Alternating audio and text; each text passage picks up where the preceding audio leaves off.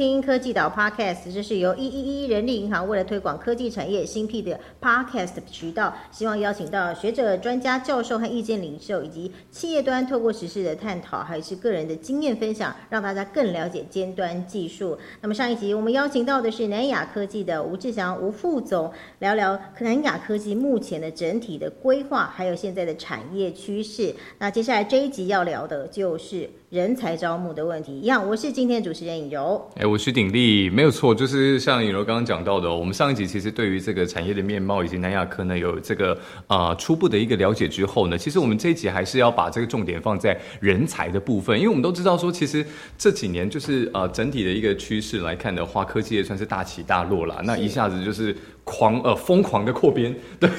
然后后来呢，大概这个扩编大概又砍了八成掉，然后国外的状况是这样啦，那台湾的状况我们看到比较多的是，它可能放缓了招募的脚步，那可能实际走到所谓精简人力的话，还没有那么快了。那所以这个就这个部分，我们还是先搭着时事走，想来跟这个吴副总来请教一下。所以在台湾的这个科技也是有感受到这种呃，必须要把招募稍微放缓的压力嘛。因为我们上一集提到，确实哈，整个半导体产业从去年下半年开始产生一个急动的现象，所以对人力的招募上就会相较谨慎。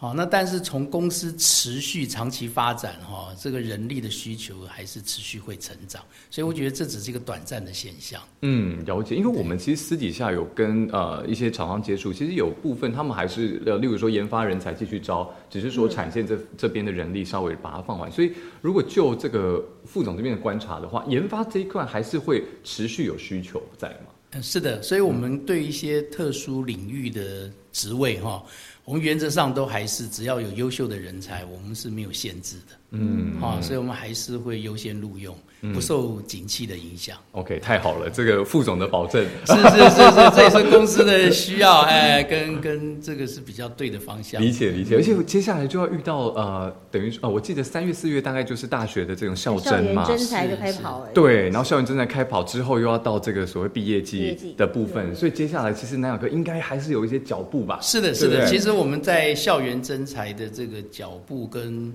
所有的一些。做法都没有停顿，嗯，好，那只是说是规模的还有需求的这个大小而已，嗯，所以这个是我们持续要要进行的重要的项目，嗯，理解。想请教副总，您说规模跟需求，如果跟去年比较起来呢？去年同期比较起来，对，因为我们现在刚上集我们也提到，我们公司大概有三千六百位员工嘛，哈，那如果说是正常的成长，哈，那现在是比较慢一点，因为我们现在正在盖新厂。对，但是新厂完成之后，我们可能需要两到三千人，哦，所以这个整个时程上可能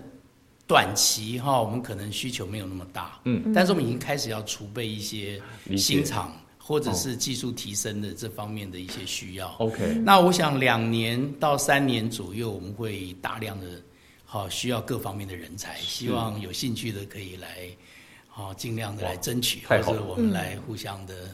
嗯。讨论。因为到时候这两到三千，他也不可能是一次性招嘛，对对对，是要阶段性、阶段性，所以现在其实就已经在这个阶段进行中了。嗯嗯，理解理解。所以如果这个大家对南亚科真有兴趣的话，人力银行上面的话，持续锁定这个职缺啦。是是，谢谢人力银行能够提供这么好的 是是是，我们的密切关注一下。那因为我们知道，其实科技业长期以来都还算是非常缺人才嘛，对不对？大家都觉得说哇，人才就那一丁点，而且这个供求比又一直都很高，对他们来说，他们的选择很多，对不对？是是是，他们毕业前人家。是担心找不到工作，他们是在想我要找哪一个工作。是。那如果说以南亚科技来说，您觉得有没有什么特殊的地方，在这么激烈的这个抢财的环境当中，如何取得优势？我想南亚科技从经营层面来讲，我们过去十年其实经营哈就越来越稳健，好每一年都获利。所以我们在几年前到校园里面去招募的时候，哈确实。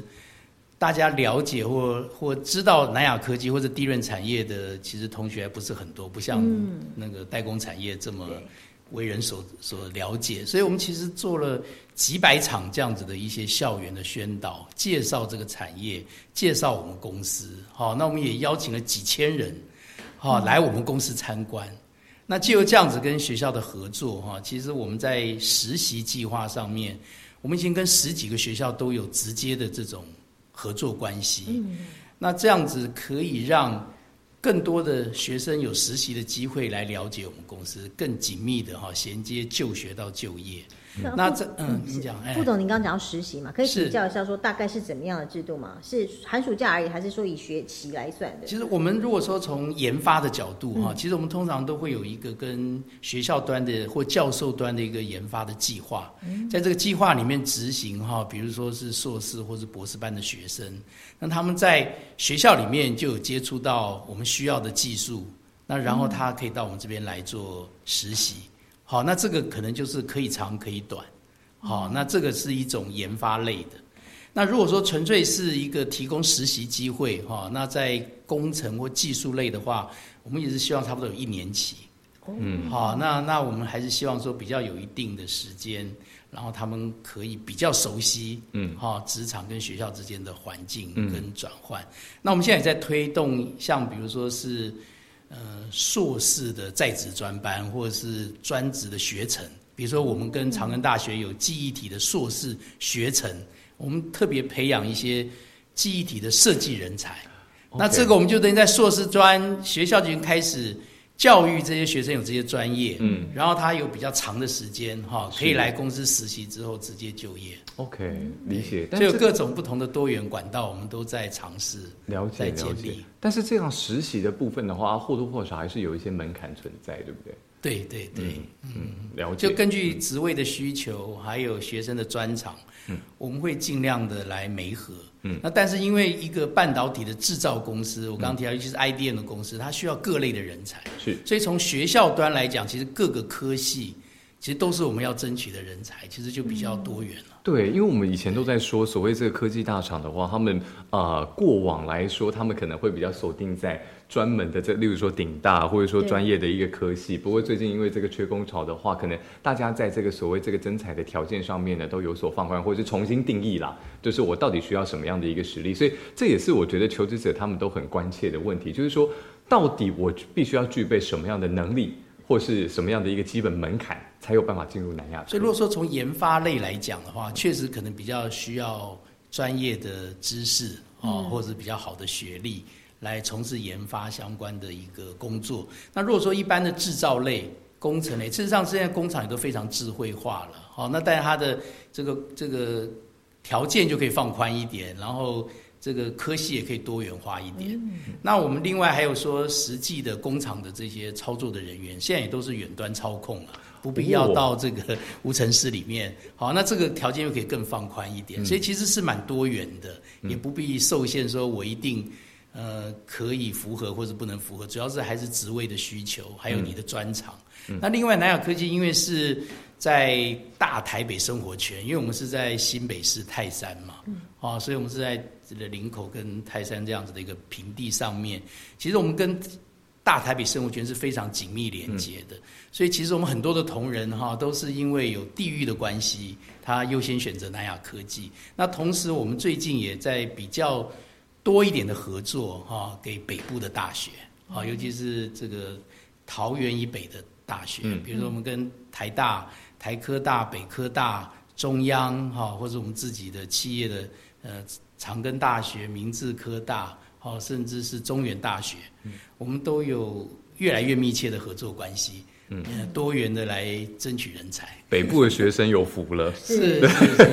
那刚刚副总有讲到实习是一个方法嘛？实习是一个可能实习完他就留任在是贵公司。好，那还有另外一个方式，也是很多科技大厂喜欢，就是研发替代役哦。可能在他快要毕业的时候，哎，那他因为兵役的关系，他直接就到你们这边去任职，那也可以抵消他的兵役。对于其实蛮多科技大厂或者是求职者来说，觉得是蛮好的。哦，是哦对他来说不会中断职涯。求职端呢，又可以先预定人才。是但是。这个现在政府有抛出说，好像未来想要取消研发替代役这样子的说法。那您在企业端您怎么看？所以以南亚科技的经验，其实我们过去几年来都一直有提供研发替代役这样子的一个机会哈，然后希望找到优秀的人才，然后不会中断好从就学端到就业端的一个一个差距。那所以这个一直是我们在招募人才一个很重要的一个一个管道。所以我们当然是希望说，随着这个政府这个役期兵役的这个这个时间的延长或怎么样，应该还是要维持这样子一个好的制度，能够有多的一些名额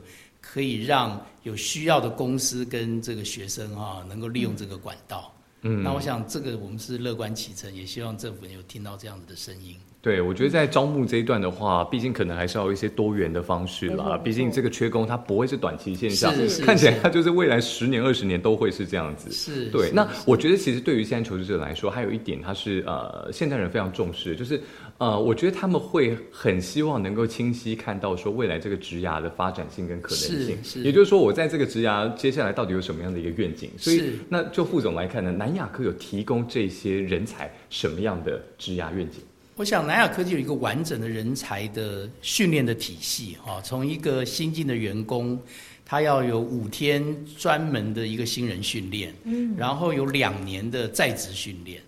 那他熟悉了他的工作场域跟他的专业之后，其实我们有三个职来的发展，好，比如说你就是走这个技术类的，那我们有技术类的一个训练跟升迁的管道，或者你要走管理职的，好，那你也可以从这个管理职的这个职务上逐步的升迁。那也有专案职，比如说你是专长做一些专案管理，好，或者是一些专案 project 的一些，不管是工程或是管理，那这个也是一个职来发展的一个路径。我想综合这样子的一些不同的路径，南亚科技都会提供很好的机会跟训练。那以最近哈，因为人才竞争非常激烈，是那尤其在高科技业啊，比如说关键人才其实很重要。那南亚科技现在已经培育了，就是我们三千六百人里面去选定了两百位，是我们界定的关键人员，给他九个月的训练。那目前其实这个成效相当不错，那留任率几乎是一百 percent。所以我们每一年都会持续提供这样子的名额哈，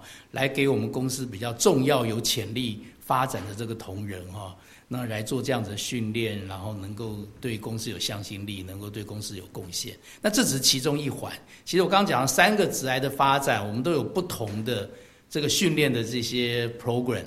能够满足哈每一个同仁他要往上发展的一些训练跟机会。嗯，我觉得副总刚提到那关键人才，其实我们蛮好奇的，您是是否可以再帮我们说明一下，就是要怎么定义所谓的关键人才？我想关键人才只是我们在整个训练体系里面的一环。嗯，好，那我刚刚有提到是说，南亚科技是一个半导体和低润的一个需要高度竞争的一个行业，所以这里面我们会去定义从人的特质跟他的潜力，在专业上面我们会去界定。嗯，好，那按照这个优先顺序，我们会去每年大概都会有大概几十位的同仁，然后我们跟外部的这个人力训练的机构，我们有长期签订合约。嗯，比如说我们一期就是五十人，好，那要九个月，然后我们这样一期一期，最近已经办到第五期、第六期了。那所以大概是一个这样子的架构。那其他哈，我们对于这个。比如说新兴计划，或者深耕计划，或者不同的训练，会去训练不同的人才。嗯，了解了解。而且刚刚其实副总也有跟我们提到，其实，在一些所谓呼应对外人才期待部分，也有一个重心的计划了。是那这个计划呢，它跟刚刚我们所说的这个部分的话，它的一些呃一个差别跟多元性又在哪边我？想重心计划不光是招募人才，还有一个善尽社会责任。嗯也就是说，我们公司在推 ESG 或推 ESR，学校也在推 US USR。好，也等于说大家都共同为这个社会共好。那从南亚科技的角度，我们提供奖学金，提供实习机会，那提供对这个产业的介绍，好，那来加深产业跟学校的连结。那我们也提供很多的机会，让这些年轻的学子哈，甚至到高中阶段，我们都会资助一些营队，让他们及早了解到，其实台湾的这个制造业或是科技产业。其实是一个前景很好的产业，不见得一定都要去做服务业哈，或者做做一些这样子的一个一个不同的职来的发展。所以，我们站在我们公司的立场是希望尽量在不同的就学的阶段，我们都提能够提供不同的协助，包括奖学金啊，包括各类的这样子的一些一些跟学校的这种共好。对，而且我觉得其实现代人还有一个呃地方是他们重视，也就是所谓这个婚育的这一块。对对对对对对对，我看现在越来越多企业，其实在这个地方就是还蛮加把劲的，不管是说在这个男女平权上面，或者是说在婚育上面，或者说这个所谓呃婚育友善是上面都有一些着力啦。哎，我颖儿，我也想请教，这个对于女生来说很重要吧？我觉得非常重要啊！大部分的女生应该还是规划说想要结婚生子，可能是一条道路。但是我觉得最多人选择不婚不生，就是害怕说，哎，我工作是不是会有很大的牺牲？我是不是回不去我原本的岗位啊？或者是我是不是因为工作关系没有办法跟我的小孩有很好的这个相处的时间啊？没有办法兼顾两边？对，所以我觉得在这个职涯的选择上，如果我想要长久的待下去，我当然一定会看说这家公司。是不是？哎，不只是对我好，也是是对我的家人很好。有没有完整的婚育措施？我想那个少子化应该已经提高到国安层级了哈我想每一个企业都必须要尽力。那南亚科技可以从几个方向哈来帮助哈这个少子化的问题解决。那当然是从自身做起，我们招募所有的员工都是我们家大家庭的一份子。所以我们不希望他只是兼顾工作，或者我们我们希望他贡献工作上面的一些所学，而失去了家庭的平衡。所以我们希望营造一个幸福的职场，让员工有幸福感、有安全感，他才能够更兼顾家庭，愿意培养下一代。那培养了下一代呢，我们也要提供相好相对的诱因，比如说整个台塑企业，我们现在对于员工哈、如果能够愿意培育下一代，每一位新生儿，我们大概可以提供到加起来大概十六万元的补助。哇，所以这是一个一个蛮完整的一个一个一个补助的计划。好，那所以我想，我们提供幸福职场，然后做一些鼓励生育的一些哈，不管实质奖励哈，或者是一些福利，这个是公司持续要做的。嗯，那另外我也提到，就是说因应少子化，那当然我们站在产业的立场，我们也必须要让更多的就学的学生他了解到产业哈，了解到这个对国家的重要。那所以我们到高中，甚至我们从亲子的教育，都一直在灌输科学啊哈，或者是相关理工的一些的的兴趣的培养。那这些都是我们从公司可以做的，我们会尽量去做。是，刚刚副总讲到说，呃，有关于里面内部培训，像是有一个 talent pool 这样的概念嘛，是对不对？因为我想会进去这个高端科技产业的人，他无非是想要在工作上得到很大的成就感，是哦，在升迁上或者是各方面会有更大的尝试嘛。是那这方面很完整。然后在福利方面，您讲到在婚姻的方面，一胎就补助可以到十六万，十六万，对。那您觉得还有没有什么其他员工福利？您觉得可以特别说出来，然后可以跟其他科技企业来一较高下？我想南亚对不对科技啊，因为我们刚好是在泰山的一个台地上面，是那我们有一部总部大楼，我们现在是厂办合一了嗯。哈。那我们的总部大楼有十层楼，其实我们最好的景观最好的九楼十楼，我们就是提供员工做运动跟乐活的空间。嗯，那我们最好的这个场域哈，就是挑空的场域，比如说是六楼到七楼到八楼，我们就用来做餐厅。所以这个就是一个实践，嗯。啊，就等于说我们是用实际的行动来创造一个友善的职场跟环境。那我们当然也有 EAP 专案，我们有请不管是视障那按摩，可能现在都是变成标准的。那我们有请张老师，嗯，好，就等于是不管是工作，甚至工作以外，你在家庭上或者在个人的一些私事上面有困难，我们也会请专人。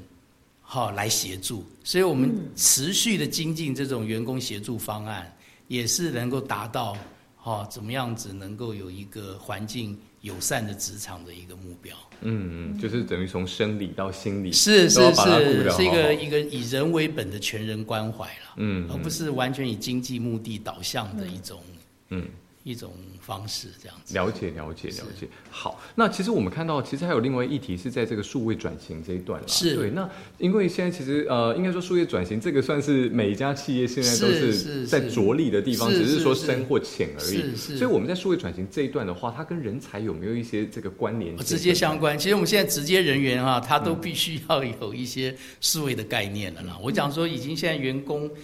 不是直接在操作设备，都是远远端自动化的在操控。所以其实半导体业哈、是一个投资非常大、技术非常密集的一个行业，所以它对数位化的要求，或者是智慧工厂的要求本来就很高。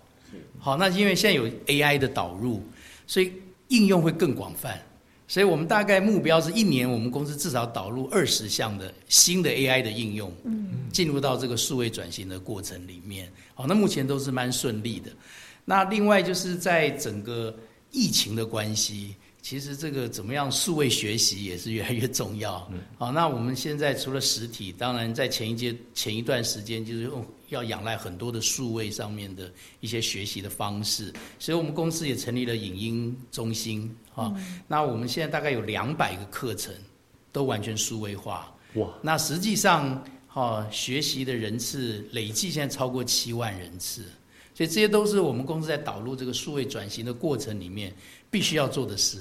嗯，那在税转的过程，当然还有治安的问题了，这个我们也是非常重视的。嗯，是是是这样。我想最后其实呃，我们听到现在，当然很多求职者应该是获得了蛮多重要资讯，但我觉得还有一个东西可以特别来提一下，也就是说，现在其实很多企业都会呃更重视所谓的软实力。对，就像是像呃 Google 呃 Google 总经理那个呃林雅芳总经理，他之前都很常公开的这个说，他们其实很重视一块，就是如何解决陌生的问题。他们会很重视这个呃员工的相关的能力，或者说这个协作沟通的等等能力。是。那如果就副总这边来看的话，如果真的想要进来南亚科的话，有没有你啊很重视的一些核心价值或是软实力呢？我想我们公司的核心的价值上是创新啊、当责啊、诚信啊、哈效率，这是我们公司的一个基本的一个价值观了哈。那我也提到是说，其实对工作的专业的敬业的态度其实是很重要。就是你尊重这个工作，你愿意全力以赴，那我们都会给你机会。好，那这个是从一个职场态度的角度来讲。那怎么样来培养团队意识？因为每一个人的个性、每一个人的专长条件都不一样。其实这个也是我们公司蛮重视的哈。比如说我们在主管的 level，我们都会有共事营。我们现在三千六百个同仁，我们一年办这个，就是拉出去到外面做的这种。这种团体的共事营大概超过五百个五百位，